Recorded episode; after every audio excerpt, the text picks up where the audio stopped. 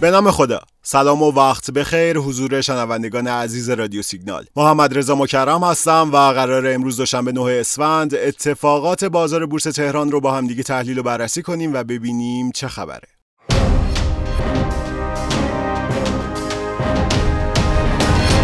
در هفته گذشته یعنی اولین هفته معاملاتی اسفند ماه بازدهی هفتگی شاخص کل نسبت به هفته گذشته مثبت بود و شاخص در حدود 46 درصد رشد کرد. هفته گذشته شاهد این بودیم که شاخص سه روز متوالی مثبت بود. خروج نقدینگی حقیقی نسبت به هفته گذشته کمتر شد و حتی دوشنبه هفته قبل شاهد ورود پول حقیقی بودیم. همه اینها بالاخره یه مقدار سهامدارا رو نسبت به رونق معاملات در روزهای پایانی سال 1400 امیدوار کرد. خیلی از تحلیلگرا رشد روزهای پایانی هفته قبل رو به تغییرات مثبت دلار و همچنین کاهش نرخ سود بین بانکی مربوط کردند. نرخ سود بین بانکی از سقف خودش در روزهای اخیر در حدود 21 ممیز 11 صدم درصد به 20 ممیز 33 صدم درصد در هفته اول اسفند رسیده. اما خب واقعیت اینه که تغییرات نرخ بهره بین بانکی تا این حد نتونسته و نمی‌تونه جریان نقدینگی تاثیرگذاری رو به سمت بورس بکشونه. علاوه بر این سهامدارا در شرایط فعلی بیشتر از اون که به متغیرهای اقتصادی و یا عملکرد شرکت ها توجه کنند به شرایط و پارامترهای سیاسی تمرکز می‌کنند. خب اما بازار بورس دومین هفته از اسفند رو همونطور که پیش بینی می‌شد با نوسانات محدود شروع کرد. شنبه هفتم اسفند در اولین روز کاری هفته این نمازهای فرابورسی بودند که حرکت رو به رشدی رو شروع کردند و از اون طرف اغلب نمادهای بورسی کاهش قیمت داشتند. شنبه گروه معدنی و شیمیایی سبزترین نمادهای فرابورسی رو داشتند و نمادهای زاگرس آریا بیشترین تأثیر رو در رشد شاخص فرابورس داشت. شنبه هفته اسفند در شرایطی که 61 درصد نمادهای بازار قرمز بود، شاخص کل 5500 واحد کاهش داشت. خروج نقدینگی حقیقی هم به عنوان مهمترین چالش بورس تهران شنبه افزایش چهار برابری نسبت به چهارشنبه قبل داشت و حدود 240 میلیارد تومان نقدینگی حقیقی از بازار خارج شد. یک شنبه هشتم اسفند نقشه بازار سبزتر بود.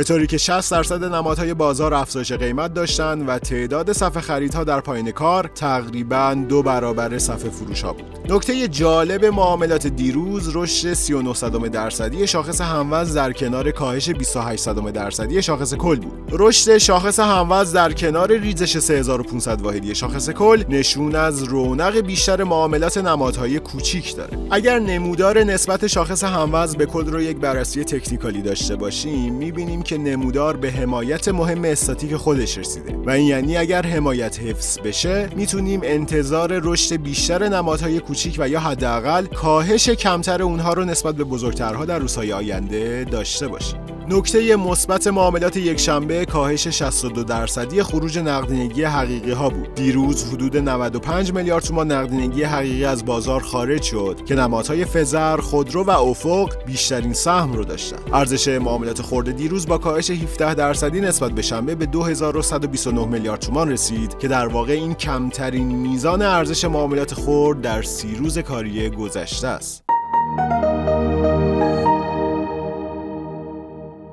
ارزش معاملات خرد که در بهمن یه مقدار رشد داشت و در کانال 3000 میلیارد تومان نوسان می‌کرد دوباره یه روند کاهشی ملایمی گرفته که نشون از افزایش ابهامات تردید و ترس در فعالین بورسه در واقع اخبار مذاکرات وین تا حدی بازارها رو تحت تاثیر قرار میده و از طرف دیگه خیلی از تحلیلگران معتقدند تجاوز نظامی روسیه به خاک اوکراین بر روند مذاکرات وین تاثیرگذار خواهد بود. به خاطر همین معاملهگرها سعی می‌کنن فعلا خرید و فروش نکنن و روند بازار رو دنبال کنه.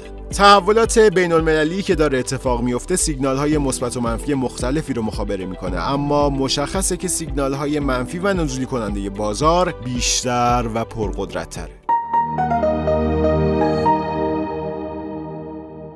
خب شاخص کل بورس تهران که دیروز با کاهش 3500 واحدی برای چندمین بار سطح 1 میلیون و هزار واحد را از دست داد امروز دوشنبه 9 اسفند با 2500 واحد افزایش سطح 1 میلیون و هزار واحد را پس گرفت و به عدد 1 میلیون و هزار واحد رسید. در حالی که امروز نقشه بازار متعادل بود و 59 درصد نمادها با افزایش قیمت همراه بودند و تعداد صفحه خریدها تقریبا سه برابر صفحه فروش ها بود شاخص هموز 95 صدم درصد رشد کرد. رشد 95 صدم درصدی شاخص هموز در مقابل رشد دو دهم درصدی شاخص کل نشون از وضعیت بهتر نمادهای کوچیکه. ارزش معاملات خرد امروز هم در پایینترین سطح خودش در حدود 2300 میلیارد تومان قرار داشت. نکته مثبت معاملات امروز کاهش خروج نقدینگی حقیقی ها بود که نهایتا نتیجه تقابل خریدارها و فروشنده های حقیقی خروج فقط 7 میلیارد تومان بود که نمادهای فزر به پاس شپنا و شبندر بیشترین سهم در خروج نقدینگی حقیقی رو داشتن.